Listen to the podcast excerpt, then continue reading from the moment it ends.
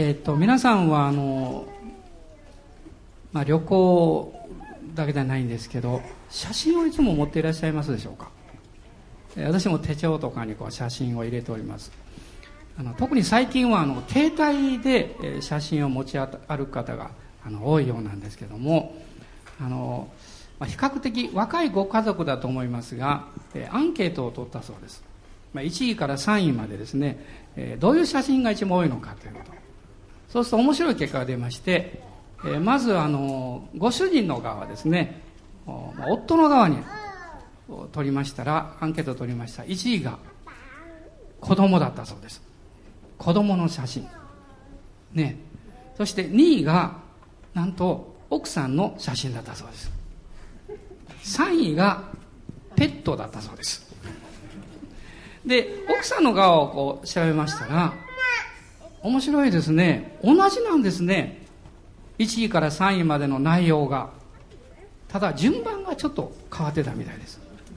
1位が子供だったそうです。2位がペットだったそうです。3位がご主人だったそうです。まあちょっと照れくさいのもあるのかも分かりませんけどなんとなく分かるような分からないような、え、気がいたしますけどまあ微笑ましい、まあ、アンケートなんですけれども、まあ、私たちがこう毎日の生活の中で、まあ、意識的にあるいは無意識の中で、え、やってること。それは全ての人と言ってもいいんですけど共通している一つのことがあります。それは幸せになろうとしていることです。あるいは前の人たちを幸せにしたいと思っていることです。そういうふうに考えると、まあ、仕事でも学びでもあるいは家のお仕事でも私たちは少しいつもより心を込めて一生懸命できるようになるわけです。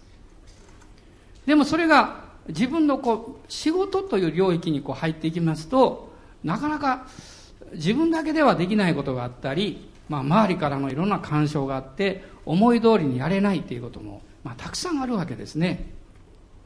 でもクリスチャンはイエス様を知らない人と一つ大きなことが違います。そのことをしっかり見上げておれば私たちは多少辛いことがあっても厳しいことがあっても乗り越えていくことができるわけです。先週私が申し上げたことを覚えていらっしゃるでしょうか？これです。グレイス恵みです、ね、神様の恵みをしっかりしているということです。どうぞ大人の方におっしゃってください。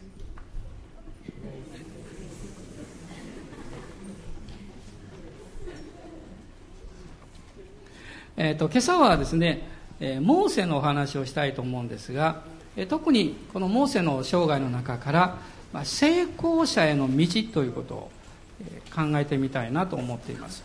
え旧約聖書の出エジプト記3章の1節から12節のところをまず開いてください。出エジプト記の3章の1節から12節です。ご一緒に読んでいきましょう。どうぞ。モーセはミディアンの妻子で彼の舅イテロの羊を飼っていた。彼はその群れを荒野の西側に追っていき神の山ホレブにやってきた。すると主の使いが彼に現れた。芝の中の火の炎の中であった。よく見ると火で燃えていたのに芝は焼けつきなかった。モーセは言った。なぜ芝が燃えていかないのか。あちらへ行ってこの大いなる光景を見ることにしよう。主は彼が横切って見に来るのをご覧になった。神は芝の中から彼を呼びモーセモーセと仰せられた。彼ははいここにおりますと答えた。神は仰せられた。ここに近づいてはいけない。あなたの足の靴を脱げ。あなたの立っている場所は聖なる地である。また仰せられた。私はあなたの父の神アブラハムの神イサクの神ヤコブの神である。モーセは神を仰ぎ見ることを恐れて顔を隠した。主は仰せられた。私はエジプトにいる私の民の悩みを確かに見追いつかう者の前の彼らの叫びを聞いた。私は彼らの痛みを知っている。私が下ってきたのは彼らをエジプトの手から救い出しその地から広い良い地父と蜜の流れる地。カナン人ヘテ人エモリ人ペリジ人日々人エブス人のいるところに彼らを登らせるためだ。見よ今こそイスラエル人の叫びは私に届いた。私はまたエジプトが彼らを虐げているその虐げを見た。今行け私はあなたをファロのもとに使わそう。私の民イスラエル人をエジプトから連れ出せ。モーセは神に申し上げた。私は一体何者なのでしょう？ファロのもとに行ってイスラエル人をエジプトから連れ出さなければならないとは神は仰せられた。私はあなたと共にいる。これがあなたのための印である。私があなたを使わすのだ。あなたが民をエジプトから導き出す時あなた方はこの山で神に仕えなければならない、まあ、モーセという人物は、まあ、偉大な指導者であり預言者でありまた神様の立法10回を授与した人物で有名であるわけです。でモーセという名前の意味は引き出すという意味を持っています。水の中から引き出された救い出された、まあ、そういう意味を持っているわけです。彼のこの両親はレビ人です。でレビ人というのは、まあ、レビの子孫、えー、そしてこのレビ人から、まあ、祭司の家系というものがこの受け継がれていくわけですが彼の両親の名前はお父さんがアムラムお母さんがヨケベで、まあ、出エジプト記の6章の20節に出てくるんですけれども少なくとも姉と兄がいたことが分かります。兄の名はアロン。彼はレビ系の4代目になります。そしてお姉さんはこのミリアムという人物です。おそらくアロンはモーセよりもまあ、3歳ぐらい年上だったんではないかというふうに言われています、まあ、伝承によりますとこのミリアムお姉さんのミリアムは、えー、カレブと結婚をした。そして、え、フルこの聖書に出てきますがフルという人物は、え、その子供ではなかったか、まあ、こういうふうにも言われています。でモーセの生涯というのは、まあ、割と覚えやすいんですね。120年。しかも40年単位でこう分かれています。エジプトにおける40年、荒野の40年、そして、えー、主に、え、従ってリーダーとしてのこの40年の生涯というものがあるわけです。で、彼は、人生という、その競技の場において、成功した人物であると言えると思います。それは他の人々に勝ったという意味ではなくって、自分の人生に対してその使命を神様から与えられたものをやり遂げたということです。時々聖書を見ていきますと人間的に見てまだ終わっていないのように見えるんですけれども神様の側からはもうそれで OK ということで主の見前に帰っていく人々というのがおられるわけです。モーセもその人物だったと思います。私はこう考えるんですね時々。あのステパノのような偉大な人物がもう少し長く生きていたら宣教がもっと進んだんではないか。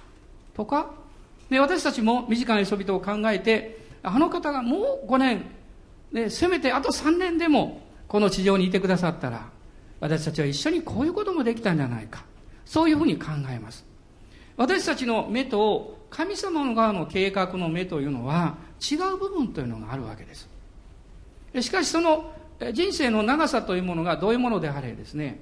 そこには神様のによって与えられた使命を全うしていったという意味において成功した人物というのは必ず4つの共通点があるんです。そしてそれを私たちが覚えて生活をしますときに今私たちがどの点において、え、どの点において自分の歩み方を確認しなきゃいけないかということを必ず学んでいくことができると思います。まずその第一は神様の前に成功した人物には信仰があったということです。信仰があった、まあ、先日あるビジネスの世界で活躍しておられる一人の方がこういうことをおっしゃってましたけれども仕事の中でうまくいくそしてえー、新しいことを考えることのできるそういう生き方をするためには3つのことが必要なんだと言ってました一つは怒らないこと妬まないことつぶやかないことでもこれは簡単なようで難しいですねでどうしてそうなのかっていうと怒ろうとするときに少し考える。ね、妬もうとするときに少しストップをかける。あるいはつぶつぶやきたいというそういう気持ちになったときに少しそれを抑えると、ね、そうでないようにするためにはどうしたらいいのかということを考えるわけです。そうすることによって、今まで自分が見えなかったことが見えたり、相手の気持ちを考えてあげることができたり、自分の側のやるべきことであったのにできなかったことについて気づかさせたり、気づかれ、気づいたりですね、そういうことが起こる。結果的には、そのビジネスにおいても、その職場においても、進展していくんだということをおっしゃってました。なるほどなと私は思ったんです。でも、私たちには、そのことができる生き方がある、力がある。それは信仰があるということです。これは素晴らしいことなんですね。どうぞお隣の方におっしゃってください。あなたに信仰がありますよとおっしゃってください。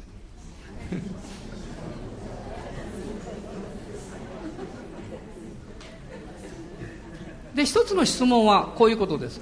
あなたが今イエス様を信じる信仰を持っていらっしゃる。その信仰は、どの人に伝えられたんですか？どういうふうにしてあなたに語られたんですか？ということです。生まれつき信仰を持っている人は誰もいないんです。家族がクリスチャンであって、ご家族からその信仰について聞いた人もいますし、お友達から聞いた人もいるでしょうし、また、トラクトとかそういうものをもらって、イエス様を信じるきっかけを持った人たちもきっといると思います。まあ、私は高校生の時に初めてキリスト教のことを聞き、聖書を読むようになりましたから、その友達と会わなかったら、クリスチャンになっていたかどうかよくわかりません。モーセの場合は、彼が信仰を持ったきっかけは、彼のお母さんであったということです。彼のお母さんは、男の子を殺さなきゃいけない、捨てなきゃいけない、そういう追い詰められた状況の中でモーセを3ヶ月隠しましたけど、3ヶ月経つともう赤ちゃんは隠せない。ね、もう泣き声も大きくなりますし、どうしようもない。それで彼彼女はパピルスで作ったカゴにタールを塗って水が入らないようにして、このモーセをそこに入れ、きちんと上も蓋を作って、そしてナイル川の茂みに彼を置いたわけです。でもお母さんには信仰がありました。この子は神様が守ってくださり、計画を持っていらっしゃそして導いてくださるんだということです。皆さん、あなたはですね、私は信仰があるんだろうかということを考えたときに、こう、こういうふうに自分を吟味してください。私は自分のこれからの歩みに対して神様からの計画があると信じているんだろうか神様が今の私の生活を守ってくださり、導いてくださるんだということを信じているんだろうかもしそのようにあなたが願い、考え、信じているとすれば、あなたには信仰があります。ただ、そのことに対する信仰にまだ確信がないかもわかりません。そう信じているんだけど、少し不安があるとか、迷いがあるとか。でも、信仰があることには違いがないんです。そうすると大事なことはどういうことなんでしょうその信仰があなたの疑いや恐れを追い出してしまうことなんです。どうしたらいいんでしょうか聖書はこう書いてます。愛は恐れを締め出す。神様の大きなご愛、十字架によって明かしされているその真実な愛を私たちが感謝していただくことです。私がぺっちゃんこになる経験をするときに、それでも私は愛されていますと、そのように告白できれば最高じゃないでしょうか。先週ダビデのお話を少ししました。詩篇の34編の状況の背景の話をしましたね。サムエル記の21章の中に書かれています。彼が気違いのふりをしてよだれを垂らして、もう、もう、なんていうか、プライドもですね、自尊心も全部失って、敵の地に入り込んで命、命を守ろうとしました。もし普通の考えであれば、私はこう思います。そんな自尊心をなくすようなことをしてまで生きようとする必要があるんだろうか。死んだ方がましだ。ある人々はそのようにして命を絶ちます。でも、ダビデは信仰がありました。つまりその信仰の究極とは何かというと、自分の命も自分の人生の全ても私が勝手にしちゃいけないということなんです。皆さん私たちがあがなわれたということは、あなたの生き方、あなたの人生全ては神のものなんです。あなたが勝手にその結果を出してはいけない。ね、良くても悪くても、私の人生はあなたのものですから。そのそういうですね彼は強いというか深い信仰を持っていたんでしょうですから彼は告白しました私の口にはいつも主への賛美があると言いましたそして今日選んだ聖書の御言葉は、修法の御言葉はそうですね。34編の22節です。主に身を避ける者は罪に定められることがない。つまり、神様にもう本当に信頼し、イエス様の十字架に身を避ける人は、たとえ私たちがどういう状況であったとしても、自分を責める必要は全くないということです。これがどういう結果をもたらしたんでしょうダビデの人間的なプライドはもうぐちゃぐちゃに潰されました。砕かれたんです。サウロは千を打ち、ダビデは万を打ったと言われたこの人物が、気違いのふりをしたんですから。ある意味で全てを失ったんです。そして彼はその後、アドラムのホラー穴というところに行くわけです。そしてこれが彼の生涯のこれからの後の前半の一つの基地のような働きをするようになります。そして22章を見ますと不思議なことが起こるんです。人々が彼のところに集まってきたんです。400人ほどの人々が彼のところに集まってきたんです。彼が読んだわけじゃないんです。これはどういうことを意味しているんでしょう？彼が自分の持っている権利や自分自身のプライドやそういうものも神様に明け渡した時から彼の生涯の上に神の働きが始まったんです。いいでしょうか？私たちは案外ですね、何かしようとしてできないんだと思ってます。そうじゃないんです。神様がなさろうとしていることを妨げている何かがあるから神ができないんです。それは何ですか？私の自尊心であったり、プライドであったり、自分の計画であったり、自分の思いが強すぎるということがあるんでしょう。ダビデはそのことを取り扱われました。しかし彼には信仰があったんです。モーセという人は、お母さんの信仰を聞き、この、その目で見て、そして自分も信じました。お母さんすごく賢い人ですね。ですから、姉のミリアムに、えー、モーセが弟の、弟がですね、流されていかないように見ていなさいよと言って、少し離れたところで様子を見てました。するとパロの娘の一人がやってきて、モーセをまあ発見して、まだモーセという名前はついてなかったですけど、その赤子を発見して、それが本当に、その子はとても可愛いので、自分の子供にしようと決めました。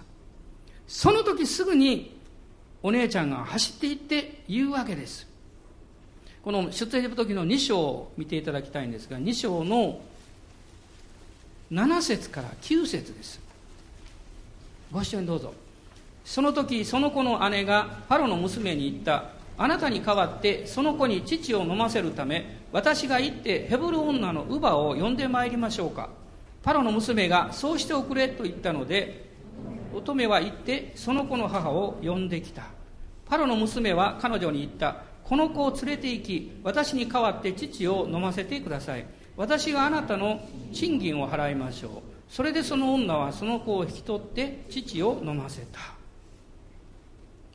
このように言いなさいよとお母さんはミリアムにちゃんと教えてたんです。信仰が働いていくときにあなたは人との関わりの中で人々を教え指導し、どのように信仰を働かせるかということを一緒に学んでいく必要があります。私はお母さんとこのお姉ちゃんの、えー、まあ、ミリアムが誰かが弟を発見した時にどう言ったらいいかということを練習しているような光景が浮かんできます。こう言うんですよって。乳母を探してきましょうかそして私を連れてきなさいって。彼は、彼女はその通りのことをやります。そして、結果的に、モーセのお母さんは、パロの娘から養育費をもらって自分の息子を育てたんです。ねえ、これは大儲けですね。神様の慈しみというのは本当に大きいと思います。計画は不思議です。やがて彼が成長していく中で、成人するまでは預かりますから、その間に彼女は誠の神様についてモーセを訓練し教えたわけです彼はそこで信仰を持ちましたまだ彼の信仰は弱いものです弱いというのはどういうことかっていうと信じてはいるけれども信じていることを自分でやろうとすることです信仰の弱い段階というのはイエス様を信じてるけれどもそれを行う時には自分の力で一生懸命やろうとします。それは信仰がまだ弱いからです。逆に言えば自分が強すぎるわけです。ですから彼の前半の40年というのは、まあ失敗が多かったわけです。つまり、成功する人の二つ目の共通点は、失敗があるということです。まず第一は信仰があります。でも、失敗があるということ。三つ目のことは、その失敗を通しての訓練があるということです。まあ、失敗と訓練というのは、大体一緒にやってきます。あの、皆さんの中でですね、失敗を3つぐらい思い出してくださいって言うと、すぐに思い出せそうな人手を挙げてください。すごいですね。いやもう、塔でも思い出せますよ、と簡単に。そしたらうまくいった、成功したっていうことを3つすぐに思い出せる人手を挙げてください。あれ？誰もいないんですか？まあ、いないことはないんでしょうけども、私たちはどっちかっていうと、失敗したことの方をよく覚えてます。私ある時こういうふうに質問しました。あなたが神様の本当に愛を深く経験したのはどんな時ですか？多くの人がこう答えました。失敗した時です。すごく悲しかった時です。ものすごく何か自分に自信を失った時です。私も同じ経験をしましたし、何回もそれをしてます。一人で神様の前に出て、私はダメですって。またこんな失敗しましたって、ね、どうしたらいいんでしょうか。その時に父なる神様の愛が深く流れてくることを経験します。失敗というのは実は私たちが信仰を持って主の見前に近づいていくための一つのこれは道具のように考えられます。モーセは40年の、まあ、成長とそして王宮での生活に縁を切りました。彼は逃亡しなきゃいけませんでした。そしてミディアンの地に逃げていくわけです。そこで彼はチッポラという女性と出会って結婚して二人の息子を与えられます。40年の間彼はその荒野で、まあ、家畜を飼いながら生活をするわけです。もうおそらく20年経ち、30年経ち、35年経ち、もう40年ぐらいになってきますと、過去のいろんな華やかな経験、あるいは苦い経験、そういうことももう一つの遠い思い出のようになるでしょうね。ある意味で彼は新しい人生をそこで見出して、もう自分の生涯というものはそれで終わるんだろうと考えていたかもわかりません。そこには、ささやかながらも、あるいは貧しくっても、幸せな家庭がありました。で希望を託すことのできるそこに、まあ、家族がいました。そして、まあ、時には危険な目目に遭いあるいは雨の中嵐の中で苦しい経験もしながらも私は家族を幸せにするんだ自分の人生というのはこの苦しみによって生かされているというこの確認を持つことができる。まあそれぐらいのことも考えたかもわかりません。そして彼は自分の仕事と家庭というものを大切にしていったと思います。しかしふと気がつくと彼はものすごく大事なことをどこかに置き忘れていたんだということ。それは神様がくださったビジョンに対する情熱なんです。ビジョンはなくなったわけではないんです。でも情熱がなくなるとビジョンはちっちゃくなるんです。情熱が与えられるとそのビジョンは大きくなっていきます。ですから、もう彼の生涯において、まあ、ささやかな幸せはありましたけれども、神様のために生きる、神から与えられた使命を成し遂げていくというその情熱は、もうどこかに消え去ってしまったような、そういう状況にちょうど40年経った頃、そういうふうになっていたんでしょう。その時に、主が彼に現れなさいました。この福音書の中に、バプテスマのヨハネがイエス様のことを紹介しますが、このお方はあなた方に精霊のバプテスマを授ける方ですと、ヨハネはえー、紹介します。その福音書の二つには、火と精霊によるバプテスマと書いてます。火と精霊によるバプテスマ。火というのは、焼き尽くすものです。つまり、私たちの人間性の何か頑張りや力というもの、それを神、それは神様のたのことをするためには何の役にも立たないんだって。ね、あなたが努力して頑張ることはとっても重要なこと。でも、神様のことをやるときには、それは役に立たない。むしろそれは妨げになる。そういう部分が取り扱われて、焼き尽くされていく経験です。モーセは、自分の力の頑張りを焼き尽くすのに40年かかったようです。主の時が来たわけです。もう彼は、そんな自分も忘れていたかもわかりません。その時突然、この燃える芝を見たわけです。今日読んだそのところなんですね。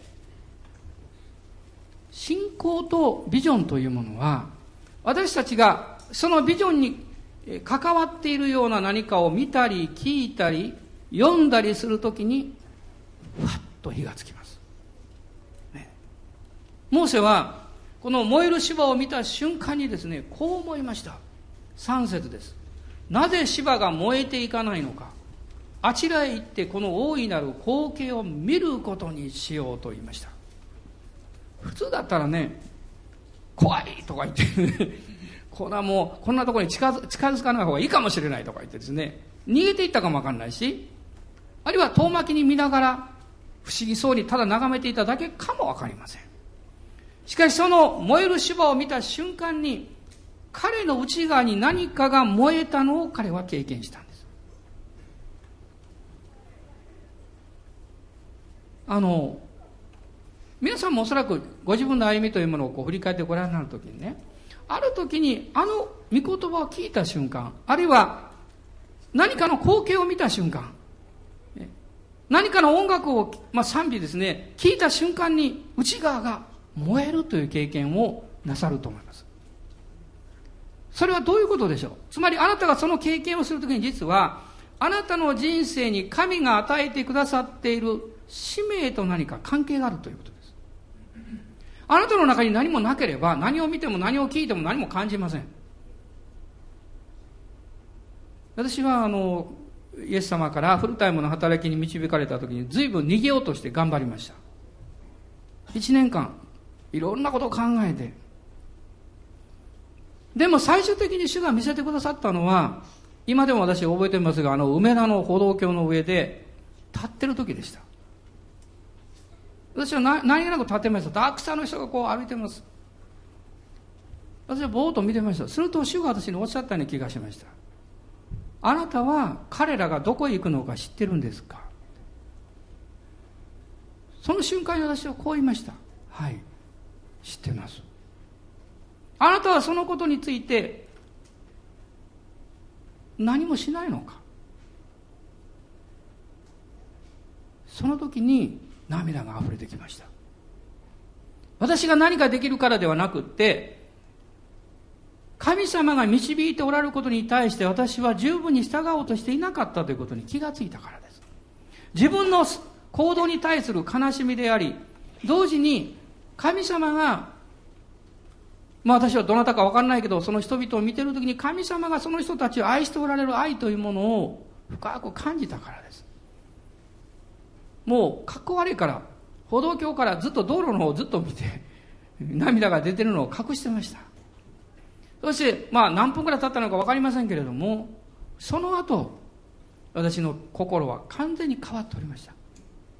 私は主に従おうと思いました。その時に喜びが湧き上がってきました。何か感動から来る深い喜びというものが私の内側を満たしている経験をしました。その時に気がついたんです。主はずっと語っていらっしゃったのに、私は何度も何度もそのことに対して失敗をしていたのに、でも、主を見上げようとはしていなかったんだなということに気がつきました。今から私はあなたに聞き従っていきます。そう決心しました。その時から自分の歩んできた道に対してうまくいかなかったなと思うことはたくさんありますけど後悔したことは一度もありませんよかったと思っていますもしあなたがあなたが歩んでおられおられる、あるいは歩んできたその道について、神様がそこにおられて私を導いてこられたんだということが分かったならば、あなたがそこでどんな失敗しようが、どんなにうまくいかないことがあったとしても、それは何ら問題がありません。ヤコブは漱石の35章の中に書かれていますが、彼は20年の苦しい取り扱いの後で彼は告白しますね。私の苦難の日に私に答え、私が歩んだ道に共におられた神と彼は言いました。私の苦難の日に私に答えてくださった。私が歩んできた道に共にいてくださった。この神、この神に祭壇を築こうと言いました。これはどういう意味ですか？この神様に私の生涯を本気で捧げようと決心したということです。彼が本気で捧げようと決心した時に何が起こったんでしょう？まず見えたんです。自分の生活の中で神様に喜ばれていないものが見えたんです。そして彼はそれを家族に告げそして自分のこの部下たちに告げましたさまざまな偶像がそこで廃棄されましたさまざまな彼自身があるいは彼の奥さんもそうですが無意識のうちにより頼んでいたものが明らかにされましたそしてそれらが主の前に処分された時に驚くべきことが起こりました彼らの周りにいたその地の人々に、誠の神を恐れる恐れが望んだと書いてます。つまり、神様の臨在が望んでいったということです。あなたが、主から与えられた信仰、それに従って歩んでいきます。失敗もあります。試練があります。でもその中で十字架を見上げて、主よ、私はあなたに従います。その決断をするときに何かが動いていきます。あなたのその、この地上における主を信じるという決断、主に従うという決断は、天において、ものすごい、これはテロ以上だと思います。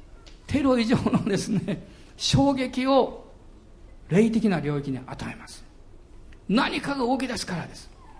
そしてあなたの歩みがたとえ小さかったとしても、それに従い始めていくときに、あなたはそこにもう一つの素晴らしいものを発見します。つまりそれは神の恵みです。四つ目の共通点はそれなんです。神の恵みなんです。その人生において成功した人には信仰がありました。失敗がありました。試練がありました。でももう一つ、神の恵みがあったんです。資源の23編の一番最後のところをご一緒に読みたいと思います。詩篇の23編はもうほとんどの方が暗記してらっしゃると思いますけども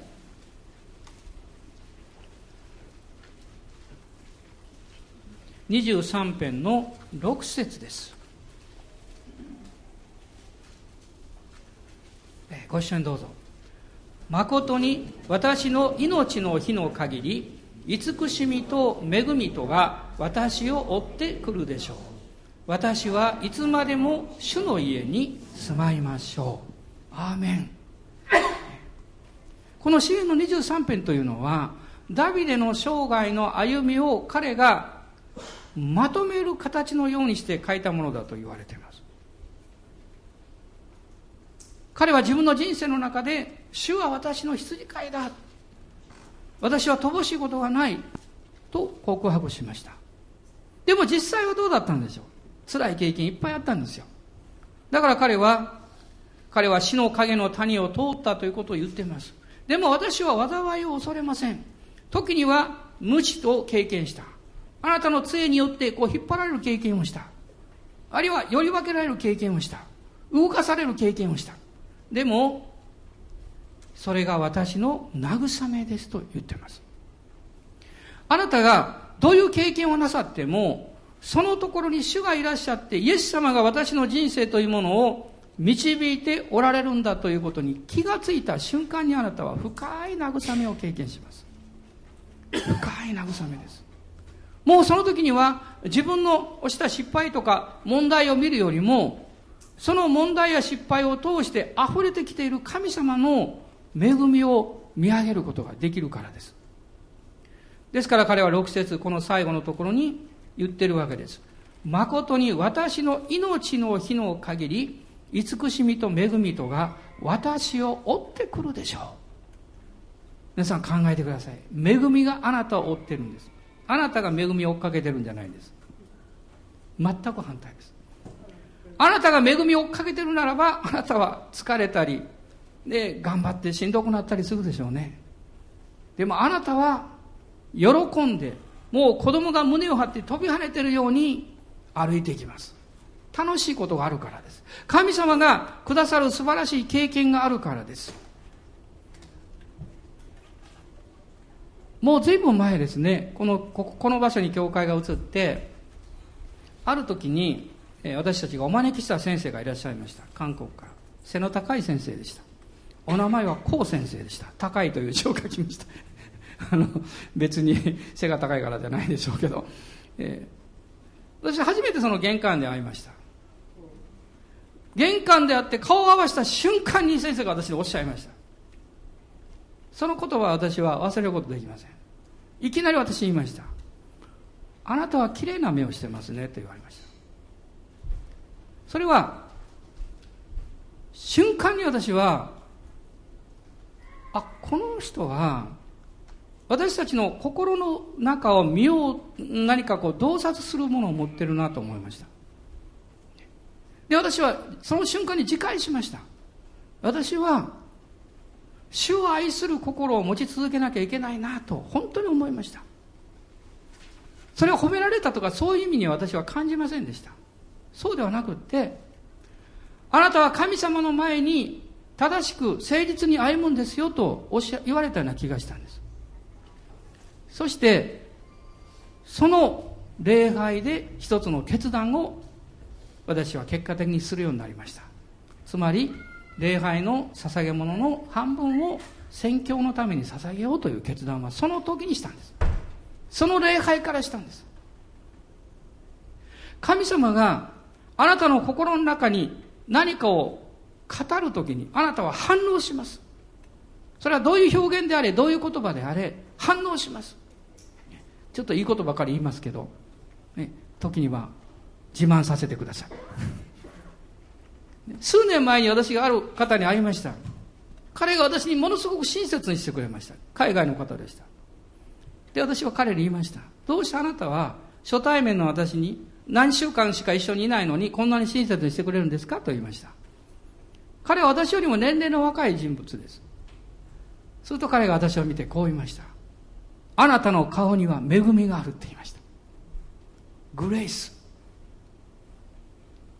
私は鏡を見たくなりました。そのことじゃないと思います。全くそういう意味じゃありません、ね、つまり彼は神様の恵みが私の上に注がれているのを彼は感じてくれたんでしょう。その瞬間に私はものすごく謙遜にさせられました。私ではない。イエス様がイエス様の恵みが流れていくような歩み方をしなきゃいけないんだなと思いました。皆さん私たちが神様との間にどういう関係を持ちどういう生き方をしているかということはそれは様々なことによってあなたに明らかにされます。それはあなたがそういうふうに立派な人だとか素敵な人だということでは必ずしもありません。それはむしろ神様からのメッセージだと思います。メッセージなんです。モーセはそのメッセージを神様から受け取ることのできる人生に試練と失敗を通して変えられてきました。御言葉はこう語っています。モーセのような柔和な人はこの地上にはいなかったと言われるほどに彼は変えられました。しかし彼はあくまで頑固でわがままで気が弱くってそして能力にもいろいろ問題があるそういう人物であったことには違いがないです。私がどう言われようがあなたがどう言われようがあなたは自分のことよく知ってます。誇るものなんか何もないでしょう。でも他の人々がもしそういうふうに言うとすれば彼らはあなたの弱さを通して働いていらっしゃるキリストを見ているわけです。あなたの欠けていることを気づいているあなたを通して神が覆ってくださっている恵みを人々は見ているわけです。ですから私たちは一切の栄光を主にお返しします。私たちは主に従います。そしてこの告白とアーメンと言います恵みが私を追ってくる。恵みが私を追ってくる。そして私はいつまでも主の家に住まいましょう。神様の臨在の中にとどまりましょう。そのような人生を送りましょう。どうぞ大人の方におっしゃってください。これが追ってます。恵みです。恵みがあなたを追ってるんですよ。あなたが恵みを追っかけないでください。恵みがあなたを追ってるんですよ。神様は真実な方ですよ。実はこの賛美さっきからしたいなってずっと思ってたんですけど歌えるようにしていただけますでしょうか。神様は真実な方。ね。神は真実な方ですよ。私たちの弱さや欠けてるところによらず主があなたの生涯を誠実に一歩一歩押し出してくださる。今日どうぞこのことを覚えてください。あなたは信仰があります。ですから失敗も試練も通ります。でもそれをはるかに超える神の恵みがあります。神の恵みがあります。大人の方を見てください。恵み見えますか？そんなもの見えないでしょうって。そんなことないですよ。見えますよ。ねその喜びの中にその何か主に従おうとしている信仰の姿勢の中に、ね、神様を賛美して生きようというその生き方の中に神様の恵みは見えてますよ。神様は真実な方です。ハレルヤ感謝します。今立ち上がりましょう。アーメン。感謝します。ハレルヤハレルヤ。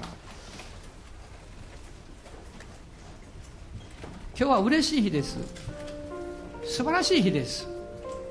ですから自分から目を離してもう一度イエス様を褒めたたえましょう。あなたは今ひょっとしたら失敗のど真ん中にいるかもわかんない。ある人は試練のど真ん中にいるかもわかりません。ある人は本当に大きな恵みに感謝しますとおっしゃってるかもわかりません。でも失敗も試練もそこを通ってる人は次に恵みの領域に入ります。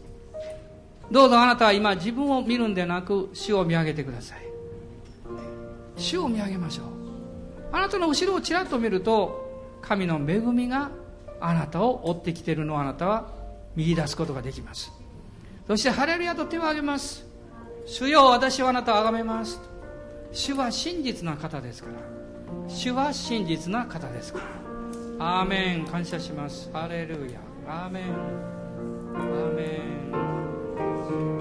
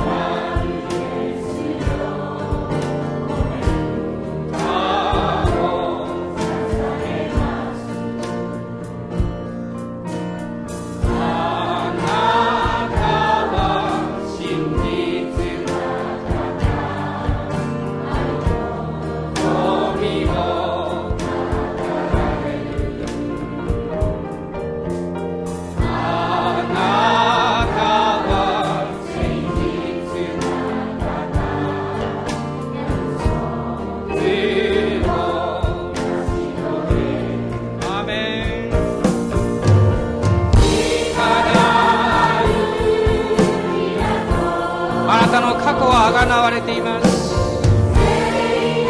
あなたには大きな希望と計画が与えられています。いつまでも嘆かないでいつまでもくよくよしないで信じましょう。信じましょう。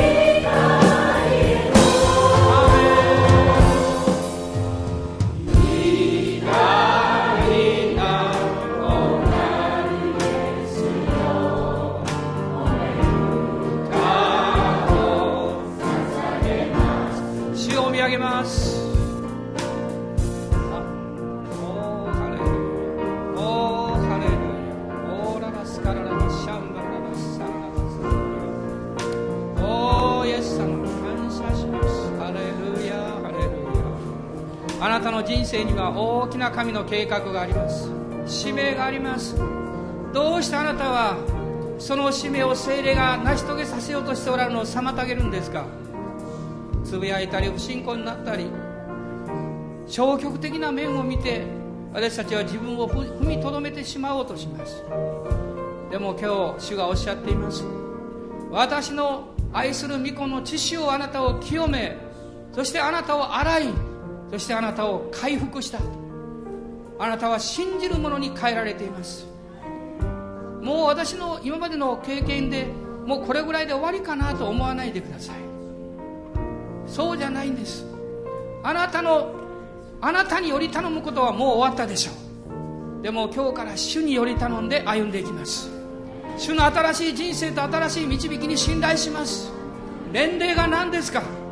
体力が何ですか？経済力が何ですか？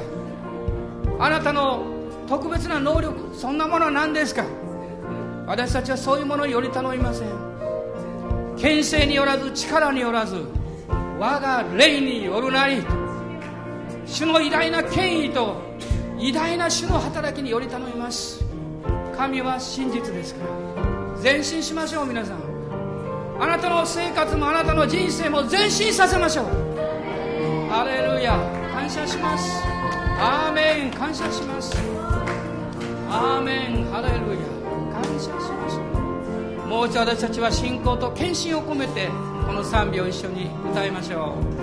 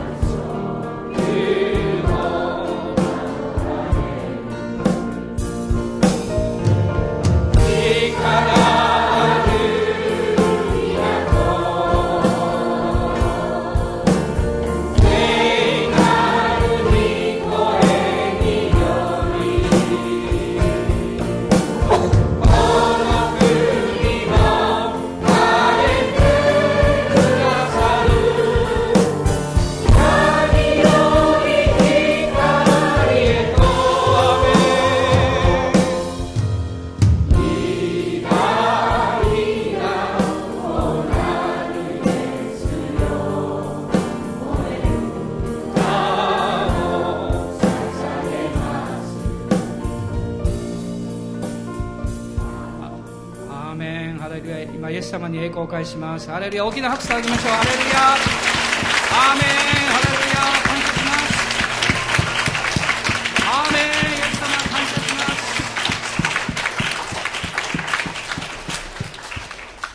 す、えー、もう一度恵みが追ってますよとどうぞおっしゃってお座りください。